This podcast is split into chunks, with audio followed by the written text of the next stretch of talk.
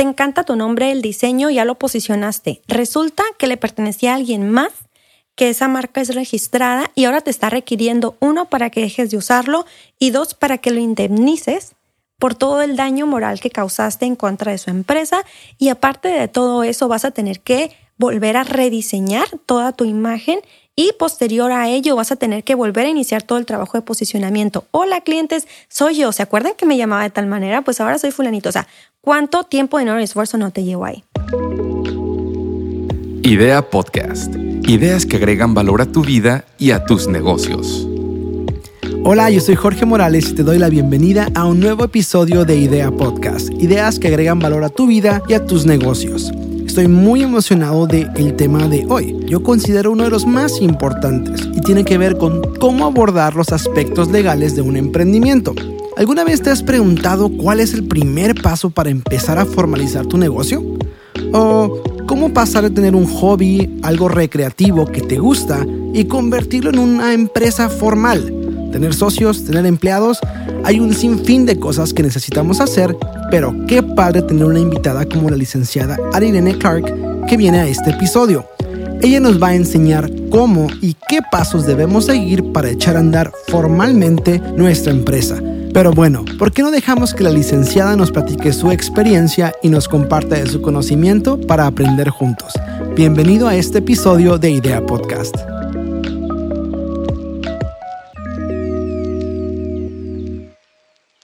Hola amigos, ¿cómo están? Bienvenidos a un nuevo episodio de Idea Podcast, ideas que agregan valor a tu vida y a tus negocios. Estamos emocionados porque en este nuevo episodio tenemos una invitada especial. Ella es la licenciada Arilene Clark. Bienvenida a Idea Podcast. ¿Cómo estás? Hola, ¿qué tal? Muy bien, muchas gracias. Gracias por la invitación. Yo también estoy muy emocionada. Sí, ya, ya te había tocado estar en un estudio de grabación como este. No, la verdad es que desde que entré les dije, wow, ¿qué es esto? Me siento en los noventas grabando en Miami. Está súper bonito, está súper padre. La primera temporada fue remota, ¿no? Fue todo a distancia. Y ahora la segunda temporada tenemos la oportunidad de grabar presencial y es definitivamente que cambia la dinámica de la conversación y hasta como el espacio como que te inspira, ¿no? Claro, la verdad es que el ambiente se presta para sentir mucha confianza, mucho cotorreo desde que llegamos, jiji, jaja. Entonces, sí, me encantó presencial, la verdad. Qué bueno que me tocó en ese formato. sí, muchas gracias por venir. Hace rato estábamos platicando antes del episodio y yo, yo tengo entendido que vienes de Mexicali, pero me acabas de decir que tú eres de Sonora y ahora estás en Mexicali. Platícame un poquito de cómo, cómo se dio eso. Eh, soy de San Luis Colorado, entonces realmente es una ciudad que está a 40 minutos de Mexicali. Yo eh, me fui a vivir a Mexicali por cuando inicié la universidad y ya estando ahí, digo, me gustó mucho el ambiente universitario, este, me acoplé demasiado a la ciudad. Eh, al segundo o tercer semestre de la universidad, yo ya empiezo a trabajar y fue ahí que dije, ok, yo me quedo en Mexicali, estaban las oportunidades que yo necesitaba y tenía a mi familia a 40 minutos, entonces realmente vivía mi, mi independencia, pero tenía cerquita a mi familia y cuando quería yo regreso, cuando quiero yo regreso a verlos. Ok, ¿te sientes más de Mexicali? Soy cachanilla. Y cada vez que hay el mariachi pido la canción del cachanilla y todos se enojan conmigo, y eres de Sonora. Pues es que ya me siento muy cachanilla.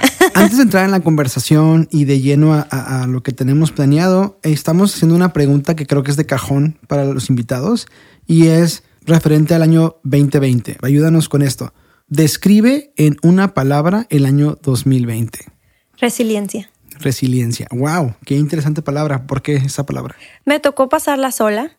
Este, yo vivía con una amiga, con mi mejor amiga, que ya no vive conmigo, pero vivíamos juntas, entonces el hecho de yo tener que salir a trabajar me impedía ir a mi casa a ver a mis familiares, porque ya están eh, algunos grandes, ¿no? Entonces era estar yo sola, trabajaba, este, trabajaba y solamente estaba en mi casa con mi roomie. A media pandemia, mi roomie pierde a su papá eh, que fue también como un papá para mí desde hace 15 años o más. Entonces, todo ese proceso me tocó pasarlo sola porque ella se regresó a su casa y yo ni siquiera pude ir a su funeral. Porque, porque a la par también nosotras eh, nos enfermamos.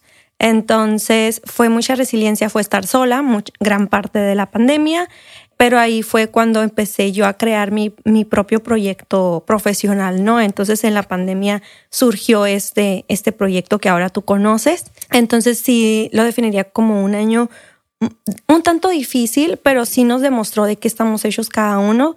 Pues prácticamente me demostró a mí que podía con muchas cosas. Ahora, ¿qué crees que será diferente ahora en el 2021, o sea, la vida post pandemia, a comparación del 2019, la vida pre-pandemia? ¿Qué tan diferente crees que se van a ver? Yo sí creo que va a ser, eh, al menos en mí, va a ser un, hizo un cambio muy, muy drástico. El valorar, el valorar trabajo, familia, amigos, presencia, el estar, el realmente estar, no vivir el momento de largo. Este, a lo mejor en el 2019 dábamos muchas cosas por sentado. El 2020 nos enseñó que nada es seguro y entonces en el 2021 creo que estoy disfrutando cada detalle, cada cosita, cada, cada cliente que llega conmigo. Digo, gracias universo por ponérmelo porque el año pasado pues fue un año que nos demostró que a lo mejor un día estábamos y al otro no. Y es curioso porque no eres la primera persona que lo menciona de esa manera y comienzo a pensar que es porque es un común denominador, ¿no? Creo que, por ejemplo, una de las cosas que yo leí por ahí que pensaban que iba a cambiar para siempre es el tema de la salud. Como que valoramos la salud mental, la salud física muy diferente antes. Como ya, ya sabemos que a lo mejor la salud más que eh, un pasatiempo, voy a hacer ejercicio para, para, por hobby, como que comienza a tomar un lugar más de primera fila. Más relevante. Ajá. Ok. Pero ¿por qué nos vamos al principio? Creo que me encantaría que hablaras un poquito de ti. Platícanos un poquito quién es Arilene Clark. Ok, creo que soy una persona eh, bueno, vengo de, una familia no tradicional, pero sí muy unida. Mis papás eh, me enseñaron valores, por ejemplo, el de la autonomía, me enseñaron este, a ser muy autosuficiente, me enseñaron eh, la libertad, me enseñaron sobre la libertad y me enseñaron sobre el valor del trabajo. Entonces, todos estos valores yo me los fui llevando adolescencia, juventud, este, siempre fui muy decidida. Soy una chava que, no sé, que siempre me ha encantado eh, trabajar. O sea, yo le encuentro el lado divertido a trabajar. Soy muy amiguera también, pero, o sea, tengo el mismo círculo de amigos desde los 13, 14 años. Entonces, yo a mis 30 años siento que estoy donde de niña me quise ver. O sea, yo jugando a la casita, solita, mi este, ¿cómo te puedo decir? Mi negocio, este, mis amigas. Este, yo a los 30 años estoy donde de niña me visionaba. Puedo darme cuenta de que el trabajo es algo realmente importante para ti. Lo has mencionado ya varias veces en el tiempo que llevamos en la conversación. Nosotros te conocimos por tu trabajo. Eres abogada. Eh, ¿Por qué nos platicas un poquito dónde estudiaste? Estudié en la Universidad Autónoma de Baja California, en, Facultad Campus Mexicali. Elijo esta carrera, te voy a platicar. ¿Por sí, de hecho, esa es mi siguiente pregunta. ¿Por qué te platico por qué. Yo siempre vi a mis papás que tuvieron negocios propios.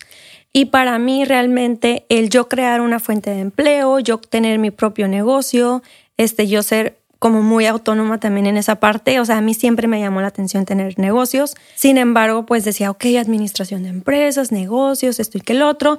Conozco el derecho y me doy cuenta de lo versátil, de lo versátil en verdad que es esta profesión, a pesar de que todos nos quieran como que encuadrar en cierta categoría de penalista, familiar. Yo no, o sea, realmente derecho es una carrera muy versátil, así como podía trabajar en gobierno, iniciativa privada, en una empresa, yo sola. Entonces dije, ok, creo que derecho combina, bueno, derecho me da una, una amplia gama de, de, oportunidades. Entonces, si aún no estoy muy segura que quiero, creo que derecho es perfecto para mí. Estoy en segundo, tercer semestre, me sale la oportunidad de entrar a una firma de abogados y ahí es desde, ¡pum!, dije, ok, aquí es, era una firma corporativa, eh, eh, te platico, el derecho corporativo es el que atiende todas las necesidades de las empresas, entonces ahí es donde realmente yo me empecé a forjar, empecé a conocer, me empezó a llamar demasiado la atención y poco a poco ahí mismo fui subiendo, este, pasé de ser de la recepcionista, la sacacopias, la pasante y luego ya te tratan un poquito más como abogada, entonces ahí es donde me fogueo y donde digo, wow, o sea, realmente sí me encanta mi carrera a pesar de en la, en la, en aulas no ser la más aplicada, o sea, yo sí me pasaba mis ocho horas trabajando, ¿no? Ya estando ahí descubrí que el derecho corporativo realmente unía las dos partes que más me gustaban, el derecho y los negocios. Entonces dije, wow, sí, creo que sí estoy en lo correcto. Me da mucha curiosidad. Tú decides dedicarte al tema de emprendedores. Con tantas opciones, ¿por qué escoger trabajar con emprendedores? O sea, yo diría, honestamente, yo diría, pues emprendedores no es de los más difíciles porque generalmente hay proyectos en tantas etapas, pero ¿por qué eliges trabajar con emprendedores? Porque nadie los quiere atender. Mm. Porque tú como emprendedor no crees aún que, es que sea necesario que tu empresa se siente y se estructure formalmente, porque así te lo enseñaron en la vieja escuela, que los abogados es para grandes corporaciones, cuando no es así. El tema legal es para aquella empresa que también desea ser grande. O sea, si tú estás eh, deseando o trabajando para que tu empresa crezca, recordemos que toda empresa inicia pequeña o mediana. este, si estás trabajando para eso, necesitas estructurarla pero a un em-, emprendedor hoy en día le resulta como que no está en el momento de sentarse en una firma de abogados y solicitar que se le estructure toda su parte legal. el derecho corporativo es para las empresas. ¿Por qué el derecho corporativo no atiende también em-, a emprendedores? O sea, ¿A pymes? Eh, realmente yo atiendo mucho a pyme, pero hablo de emprendedores en redes sociales porque ahí es donde están los emprendedores, ¿no? Oye, ven, siéntate, siéntate, siéntete en confianza de platicarme cuál es tu modelo de negocios y aunque tú no estés facturando millones de pesos, te lo aseguro que el tener una estructura legal te va a facilitar demasiado las cosas para poder crecer. Y es algo que nadie se los dice, porque los grandes abogados están buscando que sean sus clientes grandes corporaciones, cuando realmente ahí en el mundo, o sea, ahorita está lleno de emprendedores que si los incentivas, que si los apoyas, que si les brindas toda la asesoría y seguridad legal que te brinda esta materia, no hombre, están para echar lumbre. Yo entiendo la materia, me siento muy identificado con ellos porque yo siempre he sido una emprendedora en que esto y que el otro desde que estaba chiquita.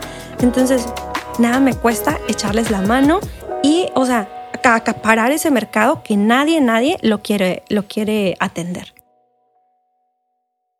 Me gustaría que platicáramos un poco acerca de cómo fue tu experiencia, tus primeros encuentros con pymes o con emprendedores, cómo fue el proceso de aprendizaje en esta área en la que tú decidiste especializarte como me interesa tanto su negocio, o sea, genuinamente me interesa por el negocio de, el, negocio de mi cliente, entonces lo escucho, a mí me gusta demasiado escuchar, yo te escucho, eh, detecto tus necesidades, yo sé que dentro de toda esa novela que tú me vas a platicar, yo voy a detectar dos, tres focos amarillos para yo los trabajar, entonces realmente mi experiencia es poderte escuchar y de ahí detectar eh, las necesidades que tú tienes que solventar. Desde que empecé a trabajar con emprendedores, me di cuenta que realmente ellos traen muchas ganas de hacer las cosas bien, solamente necesitan una guía. Y cada vez que atiendo a un cliente lo hago así de que encantado y tengo asesoría uno a uno, o sea, me divierto, la verdad es que me divierto asesorando. Ah, qué padre. ¿Qué te parece si nos platicas un poco acerca de un milestone o un logro sobresaliente del que te sientas orgulloso? Algo que digas, logré esto en mi carrera y es una de las cosas de las que siempre voy a estar orgullosa. Ok. Desde que yo estaba en mi primer trabajo, en la firma legal, siempre le dije a mis amigas, teníamos un grupo de muchas amigas, éramos, éramos, como cuatro amigas, mejores amigas, y yo siempre les decía, chavas, neta, en un futuro este, hay que poner nuestra propia firma, podemos llevar este tipo de asuntos, imagínense qué padre volver a trabajar juntas ya en otra etapa. Eh, pasatiempo, cada quien este, toma su camino, diferentes trabajos. Este, hoy que digo, no, ya es momento de que se materialice ese sueño. Creo que ahorita estoy en ese punto donde digo, wow, qué chingón, lo estoy logrando. Y mi colega, mi amiga que me acompaña el día de hoy, forma parte de ese grupo de amigas que soñábamos volver a trabajar juntas en algún punto. Entonces, creo que se está materializando ese, ese logro del cual este, me siento más orgullosa al decir, sí se puede, o sea, sí se puede lo que tanto esperabas y anhelabas se está desarrollando en este momento. Se está materializando, ¿no? Ándale. muchas felicidades. felicidades a la amiga también. Ya estamos juntas. De nuevo, faltan otras, pero ahí vienen. Seguramente ya te estás dando cuenta lo importante que es tener los aspectos legales de tu emprendimiento en orden. Es probable que muchos emprendedores no lo hayan hecho aún debido a que no saben por dónde empezar y por eso la licenciada Arilene Clark tomará los próximos minutos para explicarnos cómo comenzar a formalizar nuestros negocios y prepararnos para el crecimiento. ¿A poco no quieres crecer?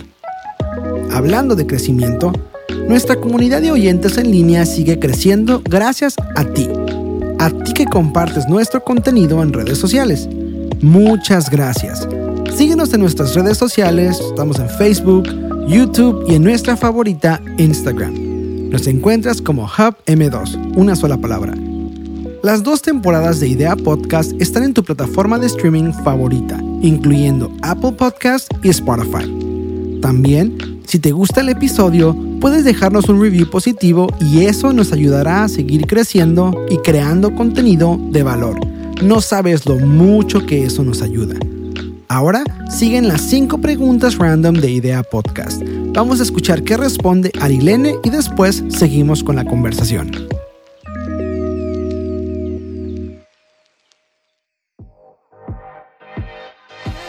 Hola, soy Arilene y estas son mis 5 preguntas random de Idea Podcast. Número 1. ¿Cómo sería tu día perfecto? Un día perfecto para mí es estar tranquila en un lugar al aire libre, en la naturaleza, comiendo súper rico, con un libro o tal vez con una compañía que tengamos una plática súper profunda, súper rica. Número 2. Si pudieras dedicarte a cualquier otra cosa en el mundo, ¿qué sería? Sería diseñadora de modas. Número 3. Si tuvieras que elegir un platillo de comida para que fuera el único que comieras por el resto de tu vida, ¿cuál sería? Tacos de carne asada. Número 4. ¿Qué es lo que más echas de menos en la vida antes de pandemia? Reunirme con mis amigos. Número 5. ¿Cuál es tu serie favorita del momento? Modern Family, porque me hace reír demasiado.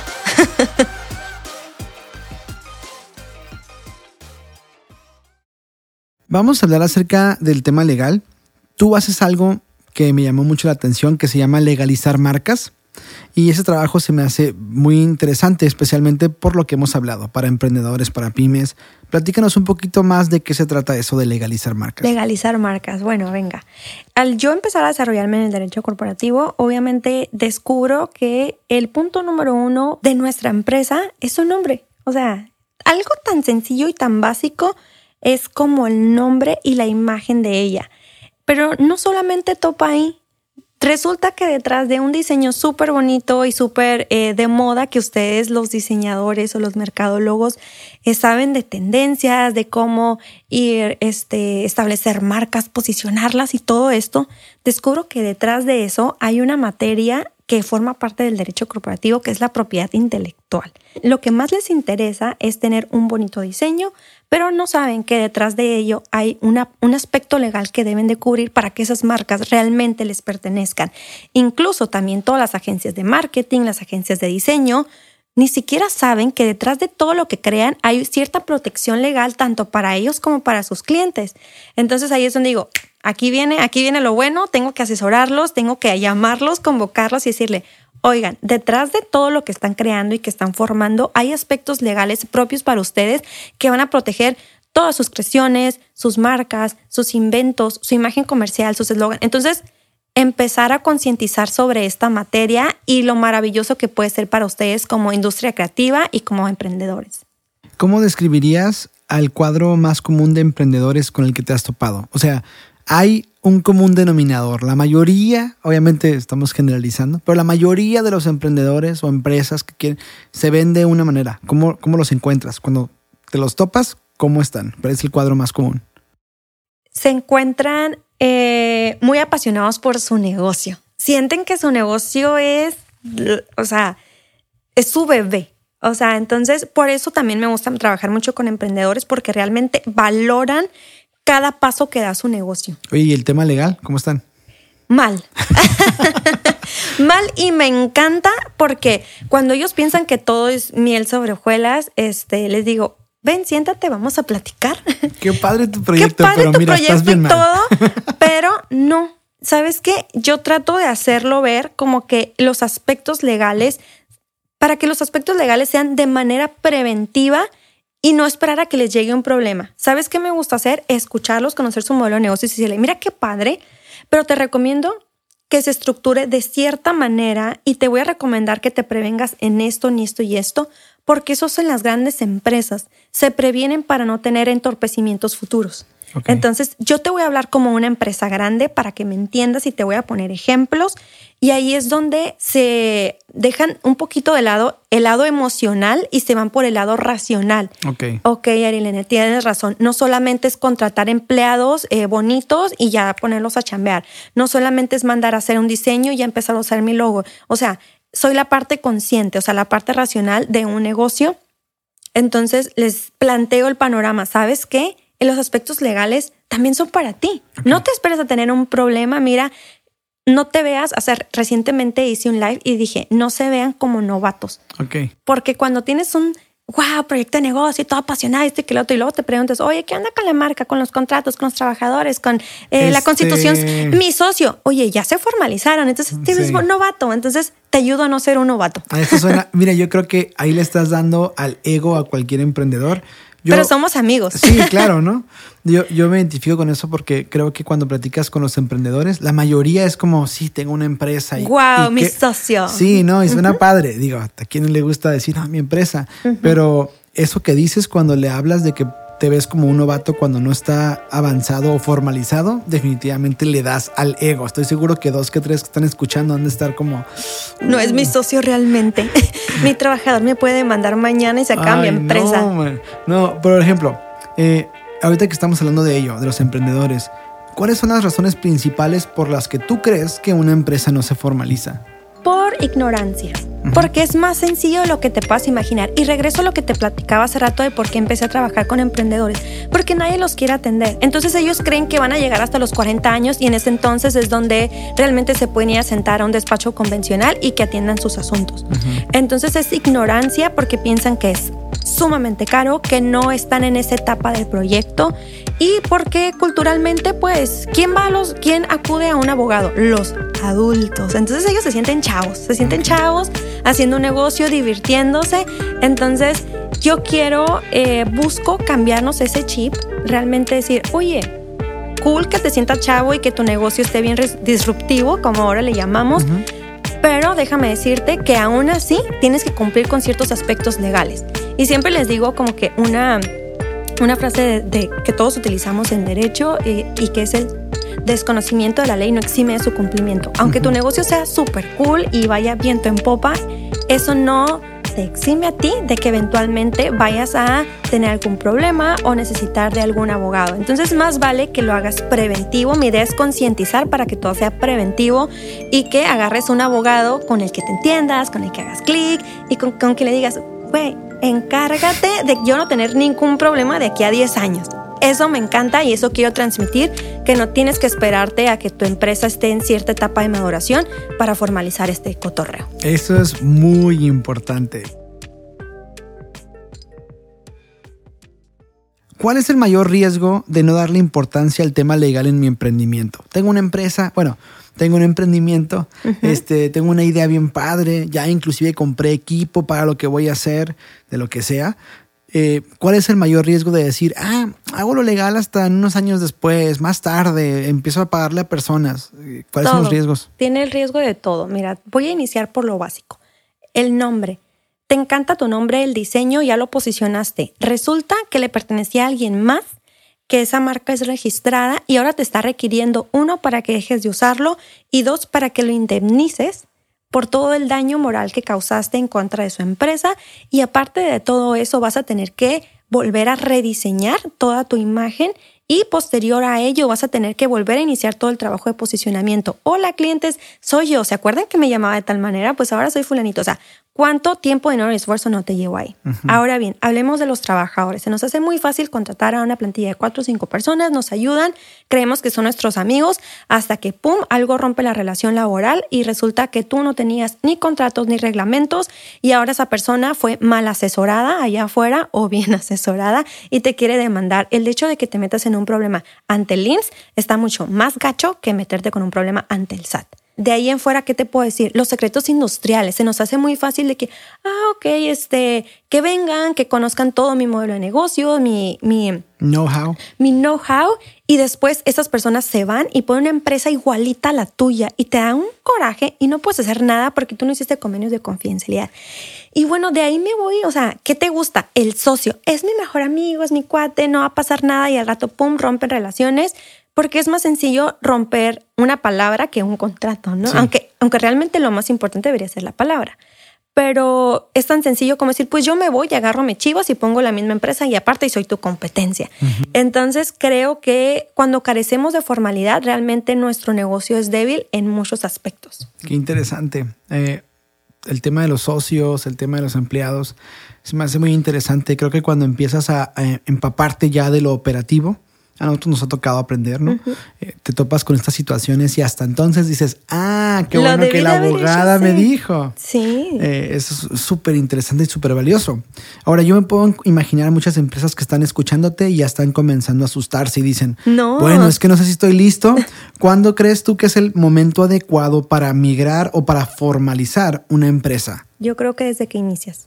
Paso número uno. Paso número uno te voy a decir por qué. Detrás del nombre de tu marca debe haber un examen de viabilidad. Yo tengo que revisar si realmente es viable conforme a la ley y tengo que revisar si esa marca no le corresponde a alguien más. Lo primero que hace un emprendedor es ir con el diseñador a que le haga un logo. Pero capaz si mandas a hacer el logo y ese logo ni siquiera, o sea, lo bajaron de Pinterest o este... Canva. Canva, Canva es muy recurrente eh, y el nombre ya está ocupado. Entonces tenemos que saber si, si ese diseño y ese logo y ese nombre realmente puede ser para ti. Entonces, eh, desde que nace, desde que nace la idea. Realmente creo que cada etapa eh, lleva ciertos aspectos legales que debemos de cubrir. Vas iniciando licencias de operación. Ustedes que llevan redes sociales, avisos de publicidad, que muchos, eh, por ejemplo, médicos ni siquiera los tienen. Entonces, creo que en cada etapa van aspectos legales, aunque sean pequeños, pero van aspectos legales. Entonces, yo les hago como que un checklist de que, mira, en esta etapa vamos a hacer esto y en esta otra etapa lo otro. Y ya, o sea, va madurando, va madurando el proceso y así es más ligero para las personas poder ir estructurando toda su empresa. Sí, yo siento que leyes, quizá igual que impuestos, son de esas cosas que cambian tan constantemente, como hay reformas seguido y después hay mejoras y todo ese tipo de cosas. Y siento que son de, necesitas un profesional. Personalmente, impuestos, nosotros tenemos el gusto de operar también en Estados Unidos y, es igual, o sea, estamos un profesional que sepa al respecto. Me gustaría, si, si te parece bien, hablar un poquito de los primeros tres, cuatro pasos, así de cajón, o quizá los más comunes, para que una empresa empiece a formalizarse. ¿Qué busca primero? ¿Qué después? ¿Qué sigue? Bueno, los tengo muy bien identificados. vamos a iniciar por la propiedad intelectual. Hay que proteger todo lo que es tu imagen comercial, eh, tus avisos comerciales, tus marcas, ¿ok? Posteriormente podemos ver si tu, si tu modelo de negocios trae un tipo de invención, de derechos de autor como sistemas de software, obras literarias, obras artísticas. Entonces hay que, hay que ver qué, qué hay que protegerse en propiedad intelectual. Pasado a esto, hay que identificar si vas a hacer una página en línea o vas a hacer eh, una empresa eh, establecida. Entonces, si eres página web, te corresponden ciertas políticas legales que debe incluir tu página o si eres un negocio físico, requiere ciertos permisos y licencias de operación. Después de eso hay que ver si, te vas, a, si vas a tener socios y pues para constituirte legalmente, ver si es un momento o podemos hacer un contrato de socios. Después de eso laboral. Les ruego por favor que siempre antes de contratar soliciten una asesoría de carácter laboral para elegir la mejor forma de contratación y de reglamentar todo esto. Y pues creo que son las etapas básicas. Incluyen, podemos incluir lo de secreto industrial, el hecho de que vas a empezar a contratar a personal nuevo y algún tipo de contratos. Por ejemplo, ustedes que ofrecen proyectos, eh, vamos a hacer contratos de prestación de servicios profesionales donde vamos a delimitar qué derechos les corresponde a cada parte. Ustedes son una industria creativa, por ejemplo, HUB. Entonces ahí es muy importante delimitar si el proyecto que ustedes están eh, ofreciendo al cliente, a quién le pertenecen realmente sus derechos de autor, si ustedes o al cliente. Entonces yo creo que todo este paquetito es lo básico, básico que necesita un emprendedor tener claro al momento de iniciar su negocio. Estábamos, como te platiqué, operando en Estados Unidos. Tenemos quizá un par de años que apenas estamos en México y estamos notando las diferencias en cuestiones legales, en cuestión de procesos. He notado que la verdad es más tardado en México. Quizá lo que hicimos en Estados Unidos en un par de meses lo hemos terminado de hacer en un año en México por, por lo tardado que puede llegar a ser. Pero notamos de alguna manera la tranquilidad de ya estar operando en México con, con todo en orden. Definitivamente que hace toda la diferencia. Yo pienso, es mi opinión personal, de que un profesional debe hacerse cargo de estas cosas tan cambiantes, pero ¿existe la posibilidad de que alguien lo haga solo o siempre necesita un abogado? No, yo siempre voy a recomendar que acudan a un profesional. Nadie en esta vida somos todólogos. Si yo necesito algo en diseño, corro con la diseñadora. Si yo necesito algo contable, corro con la contadora. Al menos ciertas eh, profesiones necesitas que sea un, realmente un profesionista en la materia. Te puedo mencionar, por ejemplo, médicos, doctores, arquitectos, por así decirlo. Son cosas que no se lo puedes dejar a la suerte. Realmente son temas eh, muy delicados son temas de los cuales depende tu negocio. Entonces, si invertimos a cosas que a veces mm, sí son muy visuales y son muy coquetas y todo esto, pero hay que pensar realmente, pues invertir a un aspecto que no es tan tangible, pero realmente tiene es una necesidad para tu negocio. Una de las cosas que nos enfocamos y que creemos que es un valor de las empresas exitosas es que se esfuerzan en agregar valor. Cuando dejamos de ver a los clientes con signo de dinero en la cara. Ay, súper importante. Y empezamos a verlos como personas y empezamos a ver cómo podemos ayudarles a mejorar su vida. Nos damos cuenta de que eso es el éxito. Nos damos cuenta que los resultados nos acompañan. Nos damos cuenta que desarrollamos confianza en las personas. ¿Estás de acuerdo? Qué padre que tocas este punto eh, te platico que yo en redes sociales, tú bien lo sabes, eh, mi comunicación es muy para emprendedores, pero detrás de ello, en mi trabajo día a día, trabajo para empresas, trabajo, llevamos bastantes juicios, pero eso no lo platico porque quiero estar muy enfocada para emprendedores. Y el hecho de yo compartir información en redes sociales, el hecho de decirles, venga, te voy a dar una asesoría uno a uno para que estés bien estructurado, es de manera muy desinteresada.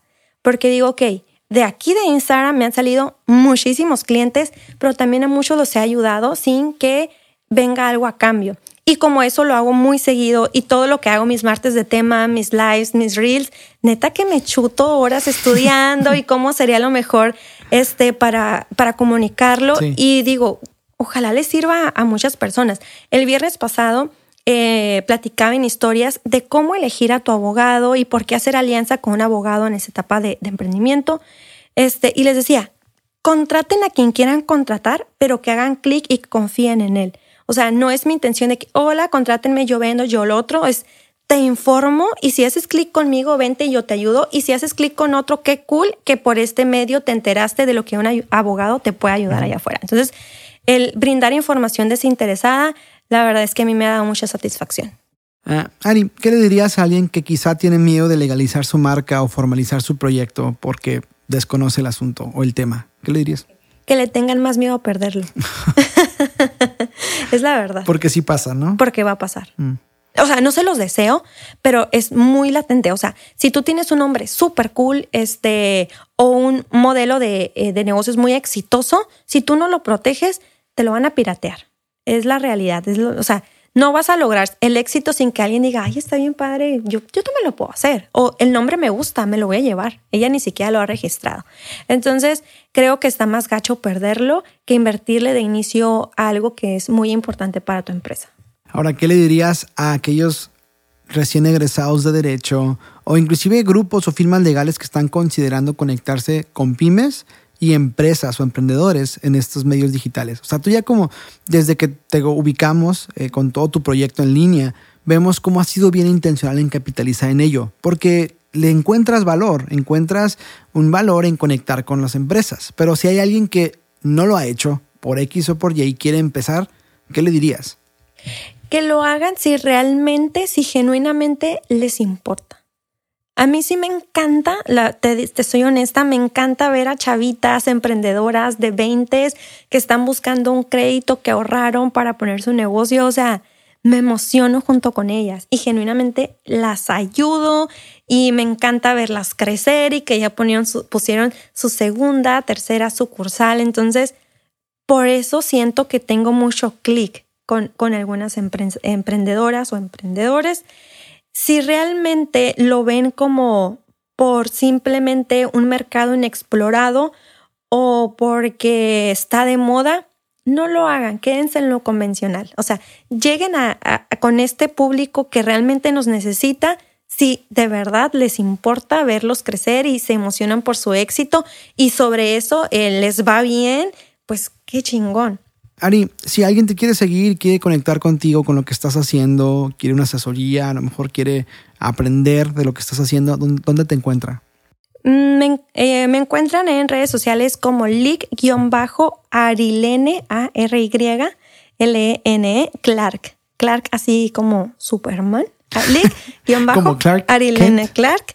Este, me encuentran en Instagram y me encuentran en Facebook, donde más interactúo definitivamente es en Instagram. Eh, diario platico en qué ando chambeando. Eh, por ahí les subo reels con contenido muy, muy práctico. También lanzo talleres, hago martes de tema y por ahí me pueden agendar lo que son las asesorías uno a uno, donde conozco tu modelo de negocios y enlistamos cuál es el checklist legal que necesita tu emprendimiento. Muy bien, muchas cosas que aprovechar, mucho contenido. Nosotros hemos estado en cursos, están excelentes, súper recomendados. Lick, muchísimas gracias por tu tiempo, gracias por platicar con nosotros. Estoy seguro que todo lo que hablamos va a sumar mucho a la vida de nuestros emprendedores, de nuestros colegas mercadólogos y todos los que están escuchando el episodio. Me encantó, gracias por la invitación. Nos vemos pronto. Me gustó mucho cómo la licenciada Arilene fue clara al momento de decir lo importante que es formalizar los aspectos legales de nuestro emprendimiento. Qué triste sería que una gran idea grandes ambiciones, grandes sueños se vieran frustrados por un pequeño error, como no registrar tu marca o no registrar tu propiedad intelectual. Te invitamos a que te acerques a un asesor legal de tu confianza y le preguntes cómo puedes comenzar a formalizar tu proyecto, tu negocio y tu idea. Es probable que sea más fácil de lo que te imaginas, pero no vas a saber hasta que lo intentes. Antes de despedirnos, quisiéramos recordarte que nos puedes seguir en redes sociales. Estamos en Facebook, en YouTube y nuestra favorita sigue siendo Instagram. Nos encuentras como Hub M2, es una sola palabra, todo junto. Lo que hacemos en nuestras redes sociales es agregar valor, lo mismo que el podcast. Agregar valor a tu vida y a tus negocios. Subimos contenido muy seguido.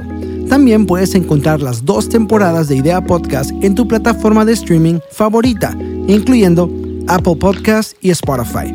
Si te gustó este episodio, te pedimos por favor que nos dejes un review positivo. No sabes lo mucho que eso nos ayuda. Nos ayuda a seguir creciendo, alcanzando más personas y seguir creando contenido. Yo soy Jorge Morales y nos vemos en el próximo episodio de Idea Podcast. Hasta luego.